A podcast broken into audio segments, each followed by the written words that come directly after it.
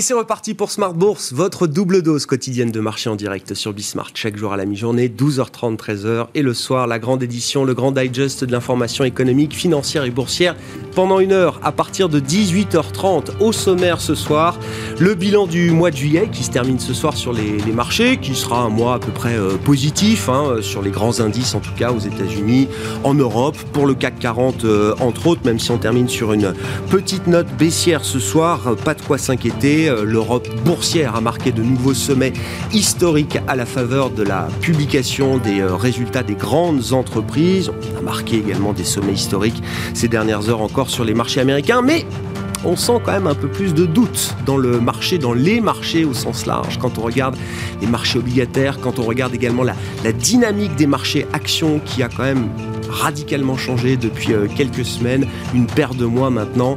On parlera de ces sujets évidemment avec nos invités de Planète Marché qui euh, vont nous accompagner pendant une quarantaine de minutes pour euh, discuter de ces sujets de marché, des sujets macroéconomiques également à la une. On a eu les bons chiffres de croissance pour la zone euro, une économie, ça y est, qui entame son rattrapage au cours du deuxième trimestre. Alors évidemment, les, croissances sont un peu dispersées en fonction des, pays, en fonction évidemment de la profondeur de la crise qui a été euh, subi euh, différemment, on va dire, en fonction des pays. Ainsi, ceux qui ont subi la, crise Covid le plus lourdement se rattrapent de belle manière. Le Portugal affiche une croissance de 4,9%, l'Espagne est à 2,8%, l'Italie plus 2,7%, l'Allemagne plus 1,5% et puis la France à plus 0,9% sur le deuxième trimestre. Au total, ça nous donne une croissance en zone euro de 2%. Le rattrapage économique de la zone euro est donc en cours. On en parlera dans quelques instants. Et puis, le dernier quart d'heure de Smart Bourse chaque vendredi soir.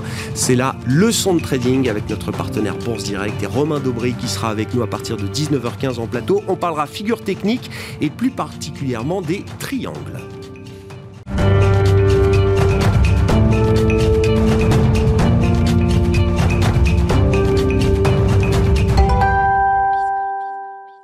Et c'est une euh, grosse journée de marché encore qui se termine euh, en cette fin de semaine, en cette fin de mois de juillet. Beaucoup d'informations macroéconomiques, de résultats d'entreprises qui ont encore animé cette séance qui se termine légèrement dans le rouge pour le CAC. Le résumé complet, c'est avec Eva Ben Saadi depuis la salle de marché de Bourse Direct. La bourse de Paris clôture dans le rouge ce soir après une journée en dents Le CAC 40 termine à moins 0,32% pour s'établir à 6613 points. Les investisseurs sont restés partagés entre une réunion de la Réserve fédérale confuse, une croissance américaine pour le deuxième trimestre en dessous des attentes et des résultats euh, décevants pour certaines entreprises. Ils ont dû d'ailleurs digérer encore aujourd'hui une nouvelle avalanche de résultats. Côté euh, statistique, les investisseurs ont pu aujourd'hui regarder le PIB en France qui se redresse de 0,9% au deuxième trimestre 2021 après être resté stable au trimestre précédent selon l'INSEE. L'inflation, toujours en France, elle ralentit en juillet avec une augmentation de 1,2% contre 1,5% le mois précédent. En Allemagne, la croissance, elle, rebondit de 1,5% au deuxième trimestre 2021, après une contraction de 2,1% sur les trois premiers mois de l'année. En zone euro, le PIB, lui, bondit de 2%, toujours au deuxième trimestre. De l'autre côté de l'Atlantique, cette fois, les dépenses et les revenus des ménages ont progressé plus vite que prévu le mois dernier, à plus 1%. Les marchés ont pu euh, regarder cet après-midi la confiance des consommateurs américains qui se dégrade un peu moins que prévu euh, au mois de juillet, à en croire l'indice de l'Université du Michigan qui s'établit à 81,2. En France et du côté des valeurs, on a suivi aujourd'hui euh, Iliad dont le cours a bondi de plus de 60% en marge de l'annonce de ses résultats du premier semestre. L'opérateur Télécom a annoncé son intention de lancer une OPA sur ses propres titres au prix de 182 euros par action. Renault aussi qui a indiqué avoir renoué avec les bénéfices au premier semestre en dégageant un profit de 354 millions d'euros contre une perte record de 7,3 milliards un an plus tôt. Et si l'or Luxotica est monté aussi euh, aujourd'hui, le groupe a revu en hausse ses objectifs financiers pour l'année en cours après avoir dépassé au premier semestre ses niveaux de résultats d'avant la crise. Schneider Electric, après lui aussi avoir relevé ses objectifs pour l'exercice 2021 pour la deuxième fois de l'année, après aussi avoir enregistré des performances records et supérieures aux attentes au premier semestre. Sur la période de janvier à juin, le résultat net du groupe a doublé à 1,56 milliard d'euros contre 775 millions d'euros au premier semestre 2020. Vinci renoue avec les bénéfices au premier semestre. Le géant du BTP a dégagé sur les six premiers mois de l'année un bénéfice net de 682 millions d'euros, à comparer avec une perte nette de 294 millions d'euros sur la même période de 2020. Il a par ailleurs annoncé ne pas s'attendre à retrouver dès cette année le niveau de profitabilité d'avant la pandémie en raison du poids des activités de concession. Le Grand a relevé son objectif de chiffre d'affaires pour 2021 à la suite d'une hausse de ses résultats au premier semestre. Le spécialiste des infrastructures électriques vise désormais une croissance organique de son chiffre d'affaires d'au moins 10% cette année contre une hausse comprise entre 4 et 7% auparavant. Engie euh, qui fait état de performance en nette hausse au titre du premier semestre avec notamment un résultat net récurrent par du groupe de 1,4 milliard d'euros. Enfin, euh, L'Oréal et Hermès qui publient tous les deux des résultats en nette progression au premier semestre. Eva Ben Saadi avec nous depuis la salle de marché de Bourse Direct.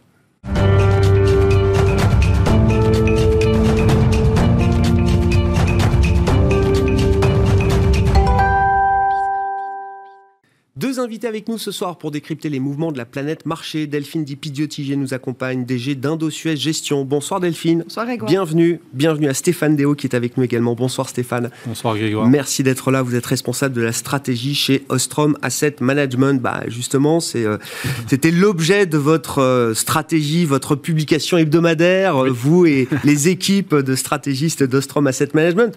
Oui, commençons avec cette question. Pourquoi est-ce que les taux et les taux américains, les taux longs américains sont aussi bas euh, en cette fin de mois de juillet On est à 1,22, là je viens de regarder sur le 10 ans américain au moment où mmh. on se parle. On a vu légèrement plus bas au cours du mois, on est tombé à 1,15 je crois euh, au plus bas si on veut être précis sur le 10 ans américain. Pourquoi est-ce que ces taux sont aussi bas? Comment est-ce qu'on peut euh, traduire peut-être les, les, messages envoyés par le marché obligataire? Je parlais de doute en introduction. Est-ce qu'il faut mettre ça sur le compte de, de doute, voire de, de peur légitime ou prétexte de la part des investisseurs? La question suivante, c'est est-ce que les taux sont amenés quand même à, remonter? Est-ce qu'on peut imaginer un nouveau tour de reflation, de repentification de la courbe des taux, ou est-ce que tout ça est déjà consommé? Alors sur la, sur la baisse des taux, ce qui est surtout la baisse des taux américains, puisque ça fait depuis début avril, les taux n'arrêtent pas de baisser. Il y, a, il y, a, en gros deux théories. Il y a une théorie qui nous dit bah, l'économie va mal, ou en tout cas elle est moins bonne qu'attendue, il va y avoir un ralentissement. Moi, j'ai un peu du mal à acheter cette histoire-là parce que pour l'instant, on a toujours des indices de surprise qui sont positifs, donc des chiffres qui sont non seulement bons, mais meilleurs qu'attendus. Donc, on devrait être en train de réviser à la hausse, ce qui est en train de se passer. J'ai un peu du mal à, à justifier 3-4 mois de baisse des taux de telle ampleur juste sur les fondamentaux. Il y a une deuxième théorie, et je vous remercie d'avoir cité mmh. notre, notre hebdo, qui est. Bien sûr C'est ce dont on parlait, qui est. Alors, je suis désolé, c'est un peu abscon, mais c'est important.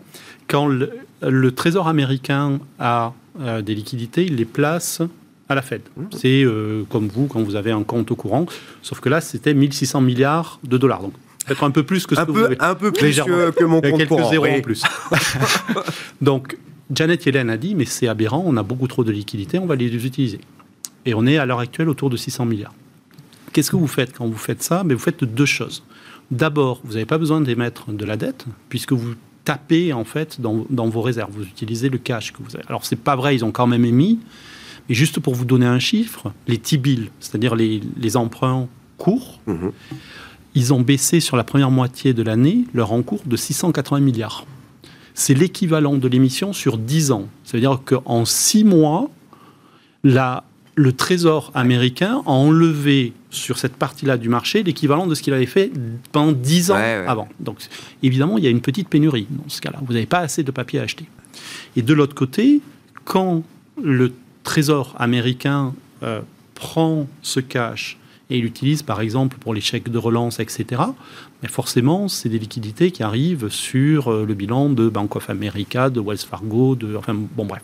Bref, vous avez 1000 milliards qui ouais. sont arrivés, c'est des liquidités en plus, c'est de la demande en plus. Et là aussi, pour vous donner un ordre de grandeur, parce qu'il faut rajouter le QI en plus, le, les liquidités dans le secteur bancaire sur les six premiers mois de l'année ont progressé de 1700 milliards de dollars. Sur la décennie précédente, elles avaient progressé de un peu plus de 2000 milliards de dollars. Donc là aussi, en 6 mois, on a fait l'équivalent de 7 à 8 ans. Incroyable. Donc vous voyez, en, bon économiste, je vois l'offre qui s'effondre, la demande qui explose.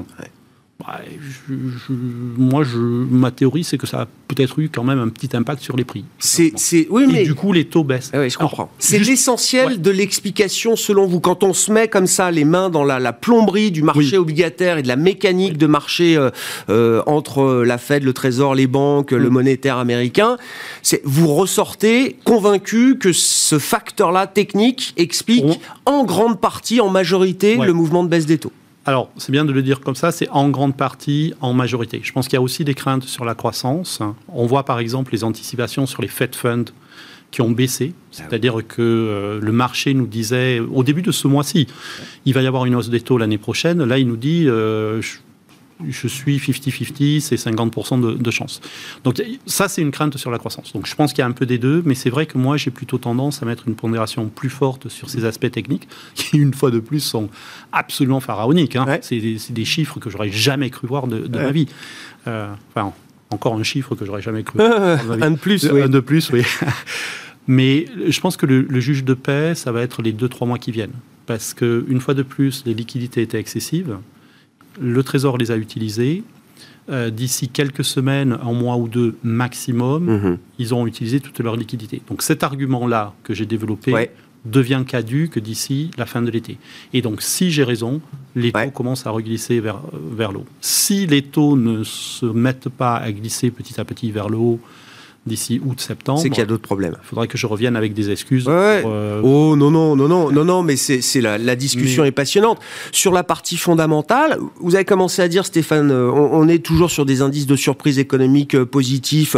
Ben, je ne suis pas tout à fait d'accord avec ça. Hein. les surprises économiques, elles sont de moins en moins positives aux États-Unis. Rien que le PIB, la première lecture, alors le chiffre sera très révisé, etc. Mais morale des ménages commence à faiblir un petit peu. On l'a vu avec l'université du Michigan.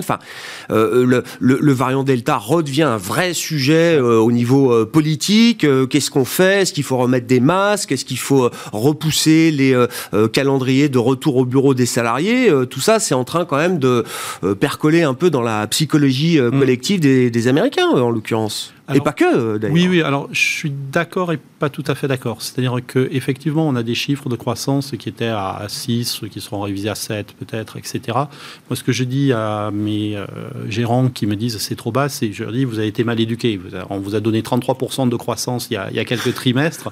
Donc évidemment, par rapport aux 33%, ça a l'air... 6, euh, c'est toujours énorme. Par contre, là où je vous rejoins, c'est qu'il y a un vrai sujet à moyen terme sur la croissance. C'est-à-dire qu'on a un PIB qui est revenu déjà au niveau pré, au-dessus même du niveau pré-crise, oui. qui devrait revenir sur le chemin de croissance pré-crise d'ici la fin de l'année, début d'année prochaine. Donc on va forcément avoir un sujet, pardon, je vais y arriver, forcément avoir un sujet de surchauffe de l'économie à terme. Donc à l'instant T, la photo pour moi, elle reste très très bonne parce qu'on a des surprises effectivement qui sont beaucoup beaucoup moins, euh, on est beaucoup moins euphorique qu'on l'était il, il, y a quelques mois ça reste positif. Par contre, si je regarde l'année prochaine, je crois qu'il y a un vrai sujet de plafonnement de la croissance. Et alors, je vais juste finir sur ça. Si vous regardez les chiffres du PIB, effectivement, ils sont, pour les États-Unis, ils sont un petit peu en dessous. C'est essentiellement des stocks. Mm. C'est-à-dire que les stocks ont contribué négativement. Ouais.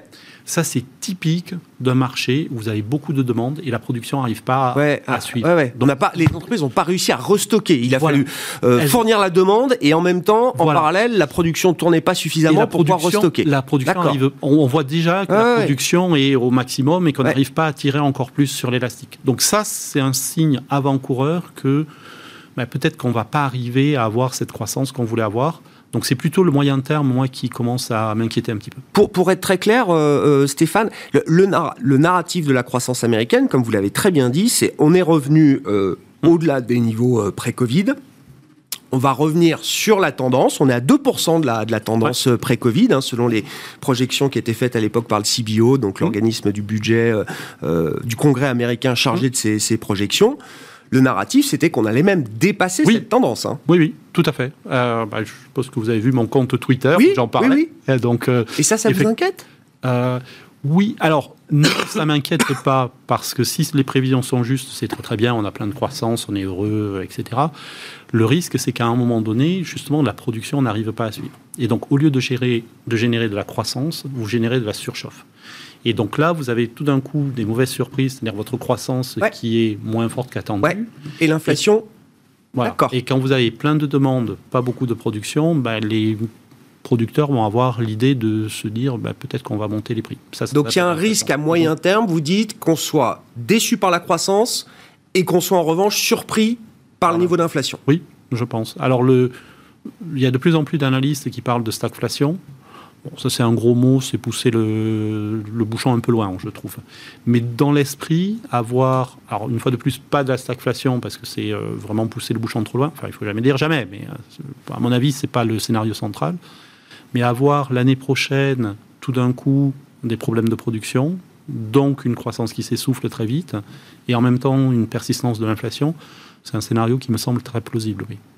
Delphine, bah peut-être quelques commentaires, réactions au scénario proposé par euh, Stéphane, et puis euh, quel bilan effectivement vous faites de cette cette séquence euh, estivale, enfin ce, ces doutes qui quand même reviennent au moins dans les discours Bon, sur le marché, effectivement, c'est difficile de s'inquiéter. Les indices boursiers sont au plus haut. Donc, euh, quand on regarde les choses comme ça dans l'absolu, euh, on se dit qu'il n'y a pas péril dans la demeure. Mais sous la surface, les mouvements sont un peu différents.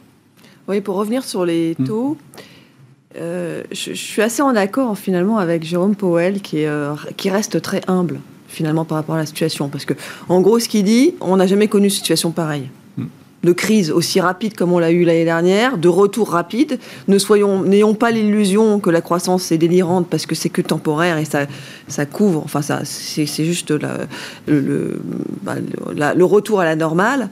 Et, on ne sait pas quelles vont être les conséquences réellement de euh, bah, ce nouvel environnement, ce nouveau monde, même si le nouveau monde euh, entre nous, enfin aujourd'hui, ressemble beaucoup à l'ancien. Mais il y a probablement des choses des éléments disruptifs qui sont en train de se mettre en place mm. et dont on n'a pas vu les conséquences. Et, clairement, euh, c'est lié au télétravail. Enfin, moi, je suis vraiment persuadée que lié au télétravail, il y, a, des, il, y a des, il y a des éléments disruptifs dans l'organisation de la société qui sont en train de se mettre en place, qui, vont, qui sont probablement aussi liés à l'immobilier on en parlait la dernière fois, mais sur l'immobilier américain. Mm. Et je pense qu'il faudra suivre euh, de très près l'immobilier américain, parce qu'il rend complètement surchauffe, hein. euh, puisqu'il y a une sorte de vase communicant entre les grandes villes euh, bah, qui sont un peu vidées et puis des villes moins plus attractives. Les zones périphériques. Voilà. Donc en fait, New York se vide pour plutôt pour aller à Miami, que ce soit les entreprises d'ailleurs plutôt les entreprises, hein, parce que c'est moins cher, et puis euh, ben, aussi les, les, particuliers. Euh, pareil pour la Californie au profit euh, du Texas ou voire de l'État de Washington. et donc, ça crée des déséquilibres. Mais au-delà de ça, il y a aussi, enfin, le marché immobilier est très tendu parce que, et, ce qu'on voit, et je lisais des statistiques, c'est quand même assez éloquent. il y a quand même pas mal, il y a aujourd'hui quasiment autant de, même voire plus de ménages qui sont en difficulté de paiement que lors des trois années qui ont suivi euh, la crise du subprime, donc des, ménages qui sont, retrouvés sans logement. Euh, sur leur prêt immobilier, vous voulez Sur leur prêt immobilier. d'accord. Donc en fait, c'était 3 millions de, ou 3 ou 4 millions de, ménages. Hein. Euh, et, au final, aujourd'hui, on est à peu près dans la même situation, sauf qu'aujourd'hui, ils ne sont pas expulsés. Parce qu'on a interdit l'expulsion, en tout cas pour les personnes qui avaient acheté pas pour les, loyers, hein, pour, pour, les gens qui, qui sont en location, mais pour les propriétaires qui sont en défaut de paiement, aujourd'hui, ils ne sont pas mis dehors. Ça, ça saute à partir de fin août, début septembre.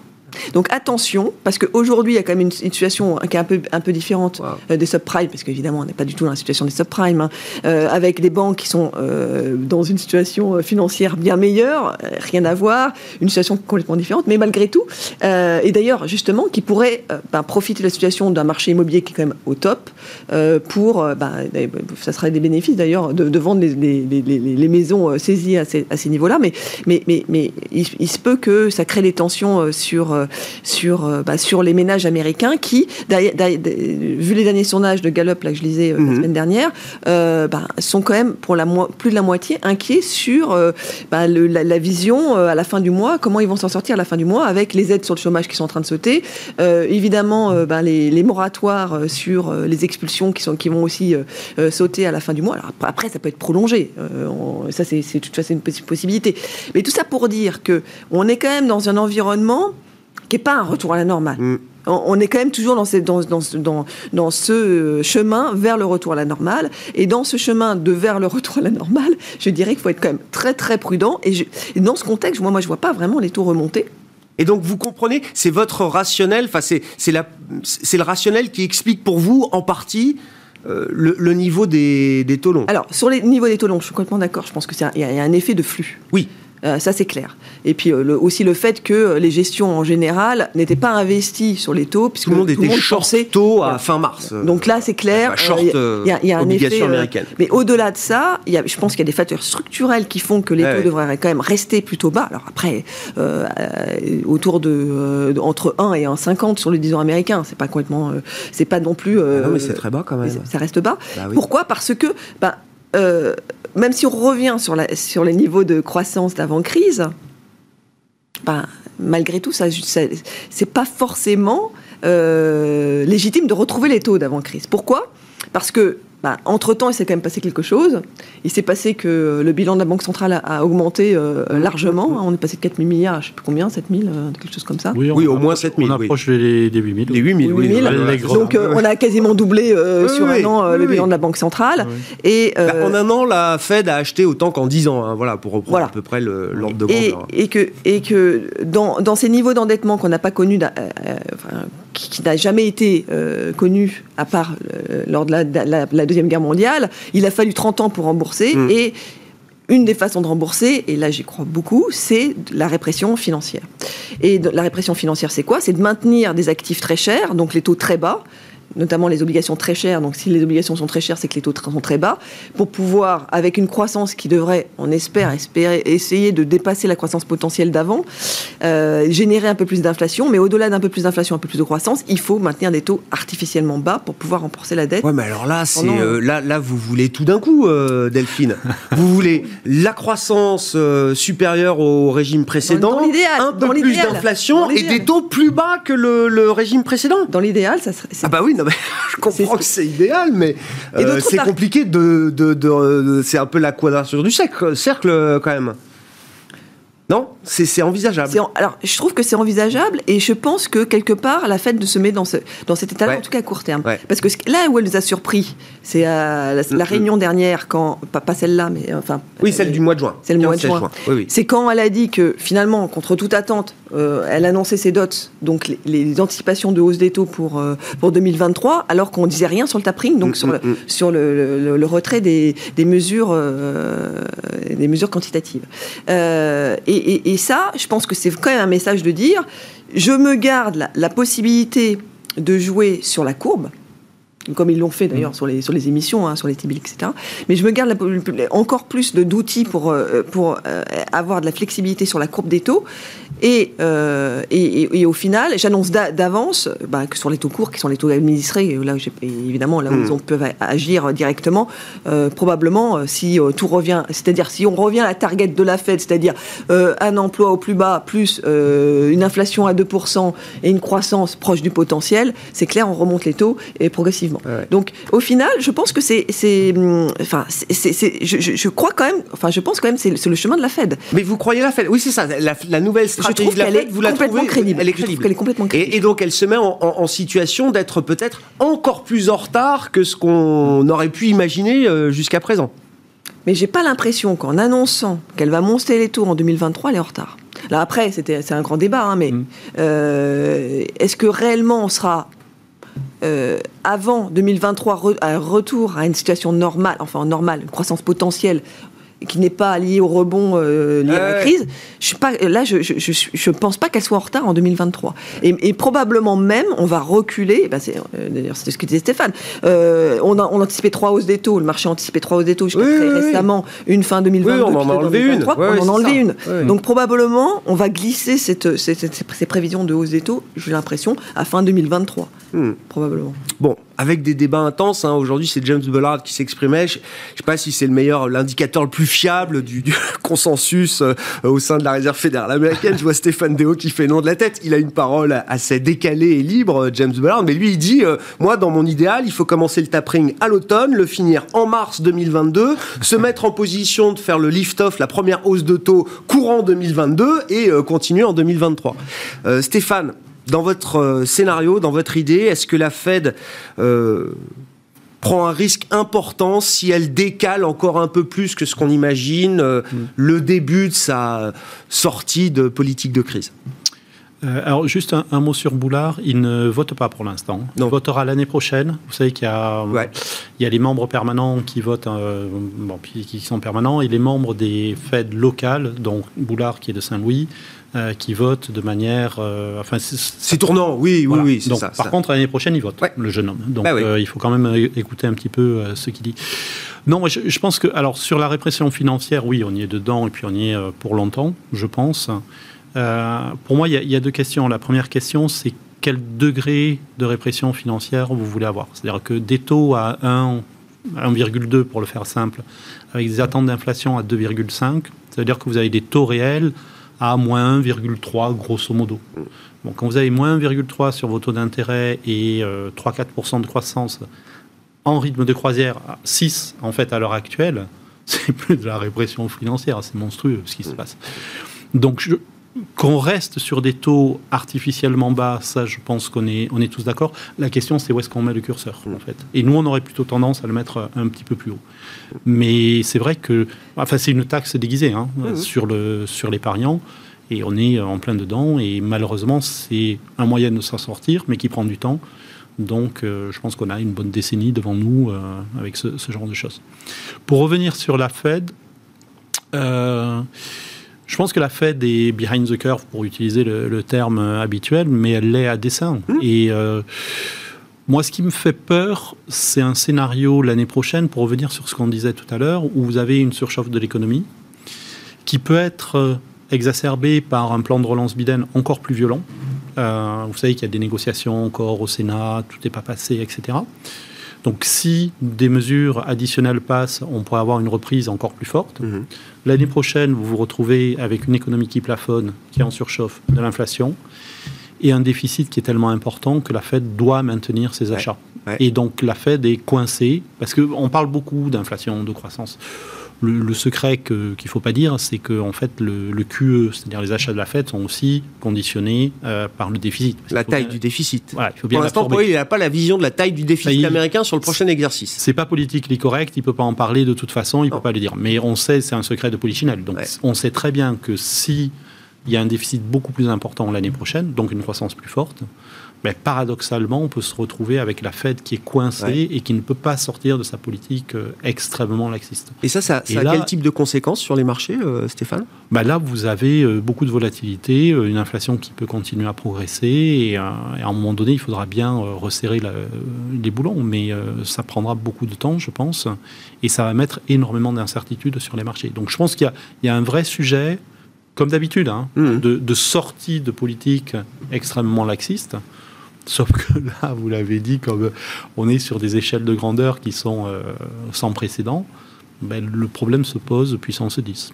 Est-ce que c'est un risque qui en vaut la chandelle du point de vue du risk management d'une banque euh, comme la Banque centrale euh, américaine? Est-ce que le risque de, je sais pas, s'ils avaient signalé le début du tapering là à l'occasion de la réunion du, du hmm. mois de juillet, est-ce que ça aurait été un, un risque encore plus important euh, d'une certaine manière. Non, mais le, tapering, de toute façon, pour moi, c'est, euh, je ne vais pas dire un non-sujet, mais je, vais juste vous donner une anecdote. Il y, a une, euh, il y a une enquête qui est faite par la Fed de New York sur les primary dealers, c'est-à-dire les, les grandes banques qui gèrent, qui achètent pendant les adjudications la dette américaine. Bon.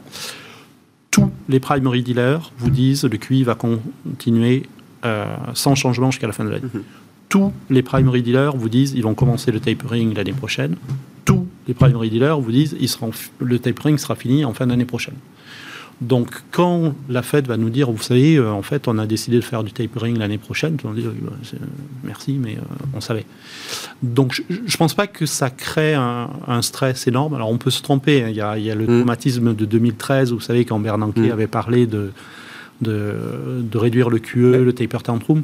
Et c'est tellement préparé, balisé, c'est tellement connu. Je pense qu'ils vont le faire petit à petit, l'annonce. Euh, je ne pense pas que ce soit un sujet euh, de une source de volatilité importante pour les marchés. Delphine, justement, là, sur, euh, sur les marchés, bon, on regarde beaucoup les taux et les taux guident beaucoup de choses euh, euh, aujourd'hui sur les marchés, à commencer par les marchés actions. Bon, je le disais, hein, la dynamique des marchés actions, elle a quand même profondément changé depuis deux mois. Qu'est-ce que ça vous inspire? Et puis, juste là, sur la séance du jour, c'est la petite remarque qu'on se faisait avant le début de l'émission. Les, taux reculent on est passé de 1,25 à 1,22 sur le 10 ans américain. C'est des tout petits mouvements du quotidien, euh, on va dire. Généralement, les, taux bas, ça profite aux valeurs à duration longue, euh, en particulier aux valeurs euh, de technologie américaine. Eh ben aujourd'hui, la tech américaine recule, alors que les taux sont en train de baisser. Je sais pas, est-ce qu'il y a des. Bon, comment les, petits signaux de marché là que vous suivez, qu'est-ce qui vous intéresse en ce moment et est-ce que la situation est confortable? Les signaux, quand même sont, ben, sont un peu, euh, enfin nous montrent qu'il faut être quand même plus, prudent à court terme. Mm. Donc là, on a plutôt réduit le risque, nous, euh, bah, peut-être trop en amont puisqu'on a commencé à réduire le risque bien il y a un mois, mais là encore, euh, encore cette semaine, on a, on a réduit le risque, mais vraiment pour le coup à court terme, hein, mm. sur le sur le mois d'août. Comment on interprète ça? Je pense que les résultats globalement des entreprises, que ce soit aux États-Unis ou en Europe, ils sont bons.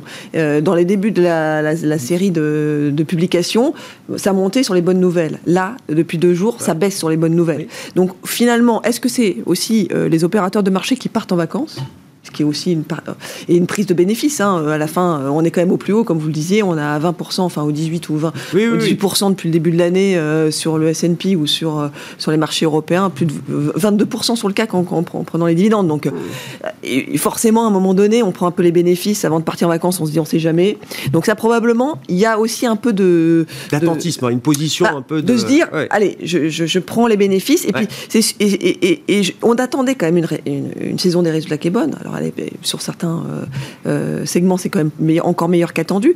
Mais je dirais, euh, c'est souvent, j'achète la rumeur et, je vends la nouvelle. Donc là, là, le gros est, passé. C'était une grosse semaine pour les résultats. Mm. bon, on a vu à peu près ce que ça donnait. je pense que c'était un peu logique de dire allez je prends les bénéfices. Après il y a quand même un petit peu d'incertitude sur euh, bon le variant la quatrième vague même si on se dit bon ça ça pas l'air de saturer les hôpitaux donc euh, ça sera probablement pas pas autant euh, il y aura pas autant d'impact que la troisième vague ou voilà ou les autres évidemment mais il y, a quand même un petit peu d'incertitude qui, est en train de se mmh. construire. Donc, euh, à court terme, je pense qu'il est plutôt, euh, plutôt sain de. Surtout, comme vous le disiez, c'est pas logique. Il y a des choses qui sont pas logiques, et quand ça commence à être pas logique dans le marché, c'est que les flux prennent le dessus.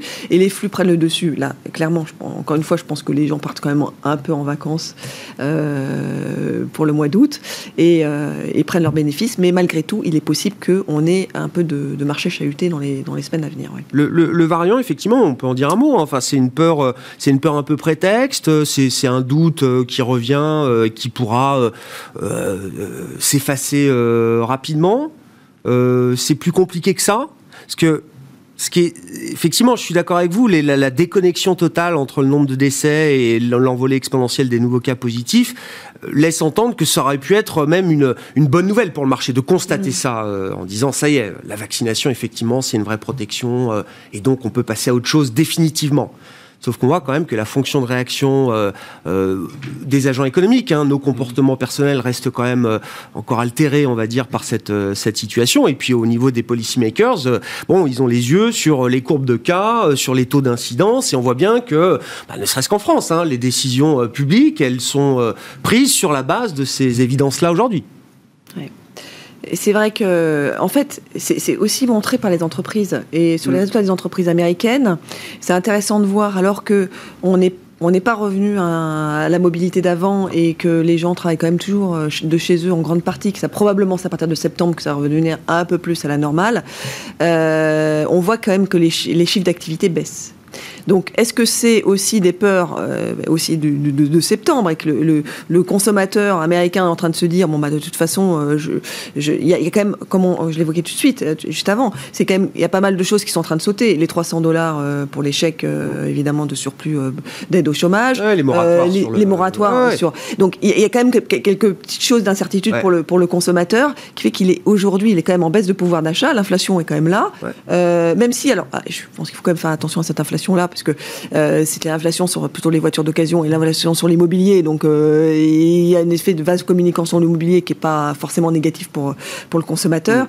Mais euh, tout ça pour dire que quand même les chiffres baissent et le consommateur a l'air d'être un tout petit peu plus prudent à très court terme, alors qu'on est parvenu à la normale. Donc euh, c'est quand même assez compliqué de se projeter enfin, aujourd'hui. Je pense que la quatrième vague enfin la peur, cette peur de quatrième vague, enfin, en tout cas du variant euh, mm. aujourd'hui Delta, ce qui est intéressant, c'est pas c'est pas le fait de, de, la, mobilité, entre guillemets, c'est aussi, par exemple, euh, le fait que les États-Unis soient complètement fermés à d'autres pays. Mm. Ça, je pense qu'on le verra sur le troisième trimestre, sur les chiffres de troisième trimestre, comparé à l'Europe qui a plutôt ouvert ses, frontières et, qui a dû, enfin, on verra sur les chiffres encore une fois d'activité pour l'été, mais qui ont dû doper euh, les chiffres européens avec des Américains qui sont venus en Europe passer leurs vacances, euh, notamment en Grèce euh, ou dans les pays du Sud. Vous êtes toujours convaincu qu'il y aura une bonne saison touristique je suis toujours Convaincu. je suis toujours convaincu. je suis toujours convaincu. Et, les Américains sont venus et l'Europe du Nord est venue. Enfin, de toute façon, les oui, Européens sont restés quand même en Europe. En Donc, mais, en plus les pays touristiques profitent quand même d'une vague de touristes. Voilà. Et en plus de l'Europe, il y, a des pays, enfin des touristes étrangers qui ah sont venus. Donc euh, tout ça a fait que c'était plus, plus, plutôt bénéfique pour l'Europe, pour les États-Unis, c'est quand même assez catastrophique parce que c'est que des Américains et, des Américains n'étaient pas là puisqu'ils sont partis et notamment où ils sont partis, ils sont partis plutôt en Europe.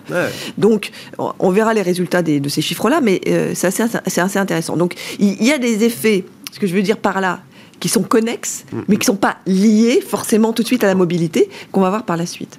Et, donc ça, c'est pour ça qu'il faut qu'on suive ça avec, avec prudence. Bon, malgré tout, moi je ne pense pas que ce soit le principal risque aujourd'hui, la quatrième vague, parce que euh, les, les, les, pays sont quand même globalement, enfin les pays développés, euh, et notamment l'Europe, les États-Unis, mm. euh, bon la Chine est en train de, de, de, mais, qui est complètement fermée malgré tout.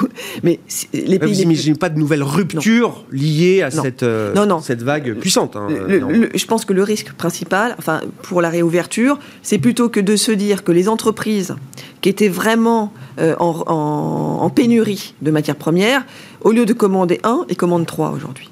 Hmm. Donc en fait, on a vraiment cette, problématique de, d'approvisionnement et d'un coup, ça va s'effondrer parce que les stocks vont se reconstituer.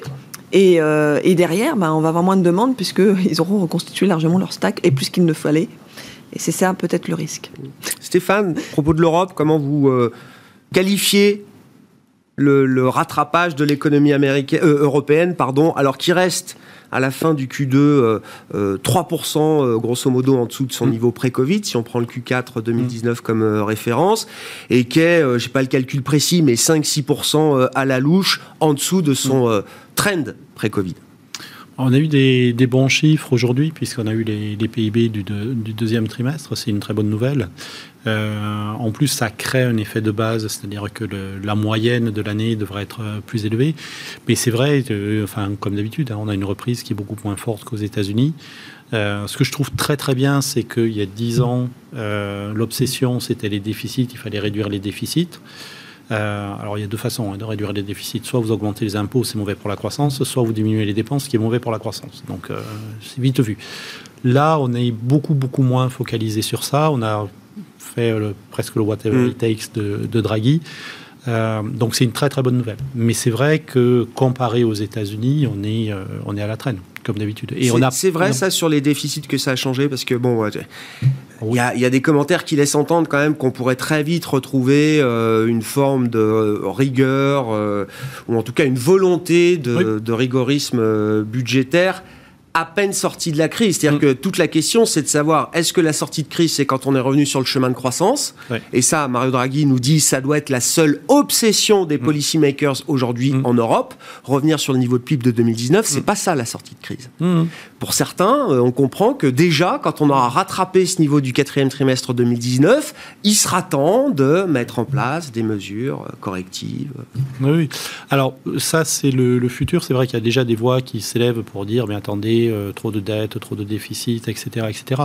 Moi, je fais quelque chose de beaucoup plus simple. Je regarde dans le rétroviseur et je m'aperçois que, en fait, ce qu'on a fait depuis euh, un an, euh, un an mm. et demi maintenant, est incomparablement plus stimulant que ce qu'on a fait il y a dix ans. Donc, mm. au moins, la fonction de réaction connue, ce qu'on sait jusqu'à l'instant T, est, est, bien, bien meilleure. C'est-à-dire que au lieu de sauter sur les freins, on a mis le pied sur l'accélérateur. Alors, on a été un peu moins... Mm, lourdingue que les États-Unis, Mmh. mais au moins on a le pied euh, sur la bonne pédale, en quelque sorte. À quelle vitesse on va revenir sur l'orthodoxie fiscale? Bon, Il y a quand même un sujet, euh, alors qui est connexe, mais c'est la BCE. Si vous vous souvenez, il y a, il y a quelques mois, on avait déjà le débat sur euh, les faucons vont vouloir diminuer le PEPP, etc., etc. Quand on regarde la dernière communication Mm. de, de la BCE, elle est très, très dovish. Et je trouve ça intéressant parce que ça veut dire que pour l'instant, en tout cas, pour l'instant, les plus faucons au bord de la BCE ont perdu la bataille. Et je pense qu'il y, a- il y a une espèce de- d'état d'esprit en ce moment qui est, ben, on a encore peur du variant Delta. Ouais. Alors, le variant Delta pas l'air, vous l'avez dit, euh, moi, je suis d'accord, n'a pas l'air si méchant que ça, mais il y a le var- variant Gamma, et puis Epsilon, et puis etc., etc. Donc on veut donner du temps au temps. Euh, Est-ce que ça veut dire que euh, on va avoir des déficits pour les siècles et les siècles, et qu'à un moment donné, il n'y a pas quelqu'un qui va se réveiller et dire, mais attendez, c'est beaucoup trop? Je pense pas, mais au moins euh, profitons de, euh, de la relance budgétaire qui est sans précédent en Europe. hein. Depuis la Seconde Guerre mondiale, on n'avait jamais vu ça. Donc, c'est un peu Oui, comme d'habitude, c'est le verre à En moitié faisant plein. les maths, moitié- oui, oui, Ouais. je suis d'accord. Sans un- précédent, ouais. dans l'absolu, on peut s'en s'en satisfaire. Est-ce que c'est suffisant pour nous ramener sur la trajectoire Non, je pense pas. Non, non, mais si vous regardez les, Oui. les simulations, vous avez la trajectoire pré-crise. Je- Aux États-Unis, on la coupe très vite. Mhm. En Europe, ben, on, on tangente et puis on reste un 2% au-dessous. Donc on n'arrive pas à revenir. On revient au PIB pré-crise. Ça, euh, c'est déjà très bien. Il nous a fallu, euh, je rappelle, euh, 9 ans hein, la Ouais. dernière fois pour y revenir. hein. Là, on va faire le, le coup en, euh, Un en ou deux ans, ouais, deux ans. alors qu'on a une, crise euh, trois fois pire. Donc c'est pas mal. Mais on ne revient pas effectivement sur le chemin après-crise. Delphine, oh, c'est la petite question pour finir. Euh, est-ce que euh, ce qui se passe euh, en Chine, est-ce que ça remet en cause structurellement l'appétit des investisseurs internationaux pour les actifs chinois et les actifs ciblés aujourd'hui par le durcissement réglementaire, on les a tous en tête. hein. Il y a eu l'immobilier, le fintech, e-commerce, l'éducation euh, également, là, qui sont les quatre grands secteurs euh, qui font partie là, d'un programme de rectification, euh, comme on dit à Pékin, Ouais. qui va durer encore un petit peu. Déjà des opportunités pour l'investisseur global ou est-ce que c'est un game changer pour du moyen long terme? Non, et d'ailleurs, ça me, ça me surprend toujours euh, de voir que euh, il y a certains commentaires d'investisseurs qui surprennent, enfin, qui sont surpris par euh, l'attitude de Pékin, comme si c'était un, enfin, c'était euh, complètement une démocratie. On sait bien que c'est totalitaire et que Oui. il y, a- il y a des et, et- et- et de, de- de- de s'apercevoir ce que c'est que la structure de cotation sur le marché américain ou en tout cas offshore. Je, je suis quand même assez surprise Ouais, de enfin, ça. derrière l'État parti chinois, ces dernières années, il y avait quand même l'idée d'être un peu plus business friendly, euh, internationalisation du yuan, des marchés financiers, etc. Ça Ouais. comptait beaucoup quand même. Oui, non, non, mais c'est clair. Mais après, je trouve que euh, euh, l'attitude. Il est cohérent, elle est cohérente Mm. l'attitude de, de- de Pékin aujourd'hui, et surtout dans un, dans un. S'il y avait aujourd'hui à prendre de ces genres de décisions, le, le timing, il est parfait. On est pile poil dans, porté par les marchés, les- les- le rebond des marchés internationaux. Donc, quitte à passer des choses euh, Mm. Ouais. qui sont plutôt mauvaises pour le marché, Quitte à faire du sale boulot, autant, autant, autant le faire maintenant. parce qu'on est porté par le reste. Et, et en plus, c'est les 100 ans du Parti communiste chinois, donc c'est euh, tout est parfait. Et de toute façon, on sait bien que de toute façon, c'est quand même euh, relativement piloté. Donc, il nettoie un peu euh, pour pas faire n'importe quoi, que ça soit sur la tech, pour pareil qu'il y, a- il y a aussi cette envie d'avoir un équilibre social et euh, sur l'éducation, de ne pas faire aussi n'importe quoi et ne pas privilégier une partie de la population par rapport à une autre. C'est relativement logique. Bon, ils sont un peu extrémistes sur la partie éducation, mais globalement, ça, ça, ça- ça part d'un sentiment de- d'égalité sociale bah, qui va bien avec le pays. Euh, malgré tout, enfin, donc tout ça pour dire que je trouve que le timing est bien, est bien, est- bien choisi. Mm. Après, ils ils remettent pas complètement en cause euh, le- le- la cotation à l'extérieur. Enfin, en tout cas, ils n'ont pas communiqué dans ce sens-là. Pour l'instant, non. Pour l'instant. Euh, mais donc, c'est clair, c'est une opération nettoyage, c'est une opération contrôle des entreprises Mhm. pour pas qu'elles fassent n'importe quoi et pour que ce soit dans la ligne du parti. Bon, c'est pas complètement, euh, complètement aberrant. Nous, ça remet pas en cause euh, du tout le, le- en tout cas pour nous, le, un grand call qui est, le- qui est la Ouais, Chine, hein, qui est un call structurel, que ce soit sur la partie obligataire ou sur la partie action. Alors plutôt des, des, des- des actions onshore, domestiques, domestique, oui, c'est ça, domestique des shares, où on est, on est investi, on a toujours été investi, on a toujours investi depuis plus d'un an, on est largement investi sur cette partie-là.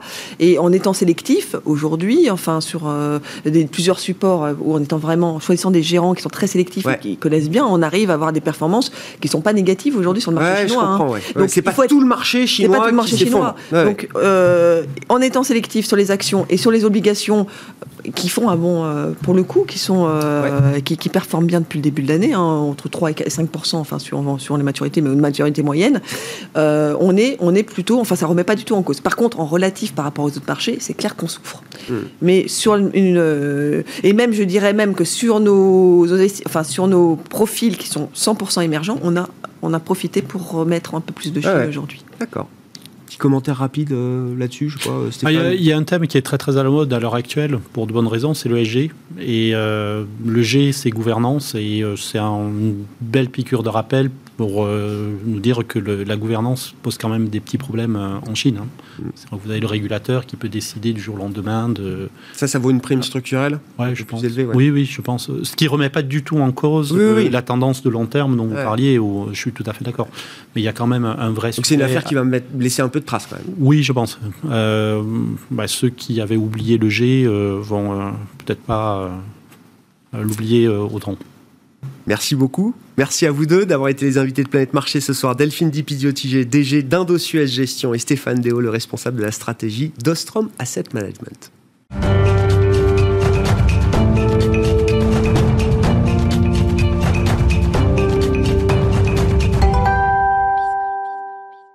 Et pour bien conclure cette euh, semaine, cette euh, journée de marché, ce mois de marché euh, également, la leçon de trading, la traditionnelle leçon de trading du vendredi soir 19h15 dans Smart Bourse, avec notre partenaire Bourse Direct et Romain Daubry à mes côtés en plateau. Salut Romain. Bonjour Merci d'être là. Je le disais en introduction tout à l'heure, on parle figure technique et on parle des triangles avec vous ce soir. Il y a plusieurs catégories de, de triangles et ce sont des figures alors très intéressantes, j'imagine, à, à, à observer les observer et puis euh, comprendre un petit peu ce que ça veut dire effectivement euh, pour euh, l'actif qui, qui est la référence autour du triangle.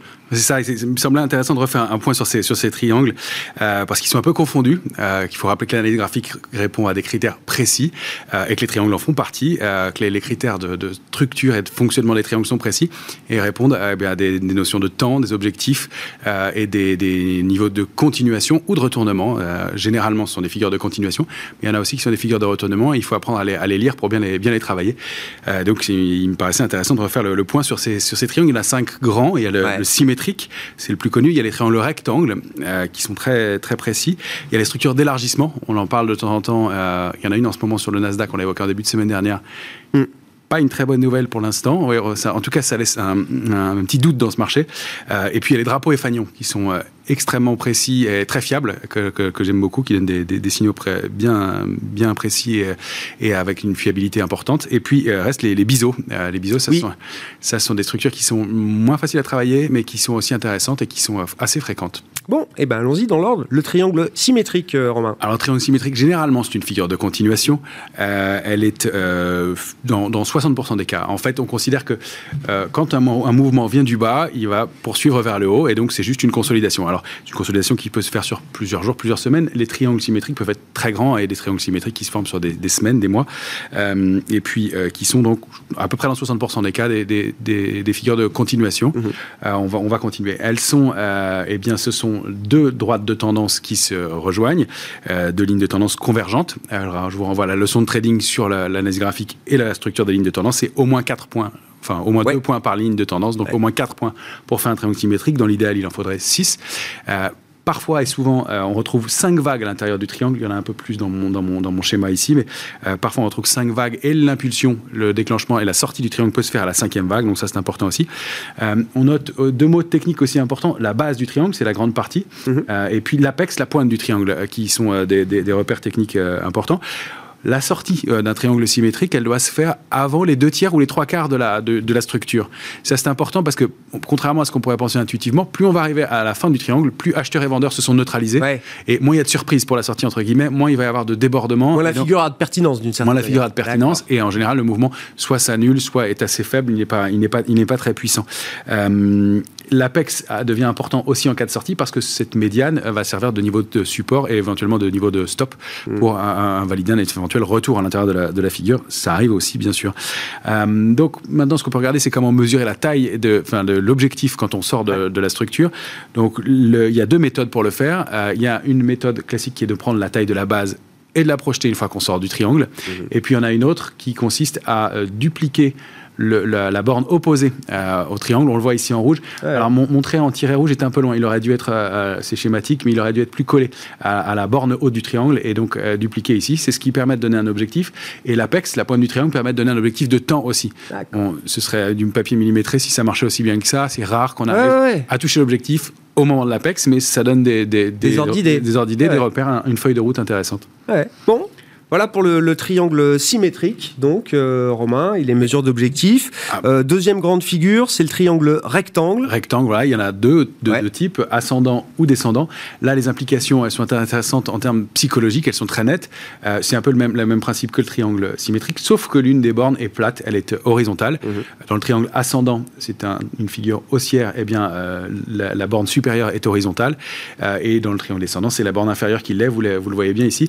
Ça ne donne pas de doute sur le sens. Euh, là, en revanche, une sortie par le bas d'un triangle ascendant, c'est euh, peut-être une consolidation latérale, peut-être un mouvement baissier, mais c'est pas le sens de, de- la structure. On voit très bien, et c'est intéressant en termes psychologiques, ce qui se joue ici. C'est-à-dire qu'à chaque fois qu'on va taper la borne verticale, la borne supérieure dans le triangle ascendant, la borne horizontale, pardon, la borne supérieure dans le triangle ascendant, euh, eh bien, c'est que sont un ou des vendeurs qui bloquent le mouvement et qui euh, finissent de euh, vider un bouc ou de- de- de- d'alléger des positions. En revanche, on constate toujours dans le triangle ascendant que les points bas sont de plus en plus hauts, donc il y a une Ouais. certaine pression acheteuse. Donc c'est assez cohérent qu'au moment où le niveau de résistance est franchi, Franchi. débordé, eh bien, les- le mouvement accélère et soit assez important, donc à la hausse comme à la baisse. L'amplitude de la, de la figure permet aussi de déterminer la cible, l'objectif. Donc, un peu comme dans le, le principe du triangle, exactement comme dans Ah ouais. du triangle symétrique. Donc là, des, des implications plus claires, pas de doute. Et, euh, et puis, on aime bien travailler avec des horizontales. C'est plus propre en général que les obliques pour les sorties. Donc, des figures qui fonctionnent assez bien. Très clair. Bon, il y a le, alors la formation de, de ce que vous appelez le Élargissement. le- l'élarg- l'élargissement, effectivement. ou triangle inversé, Ouais. ou mégaphone.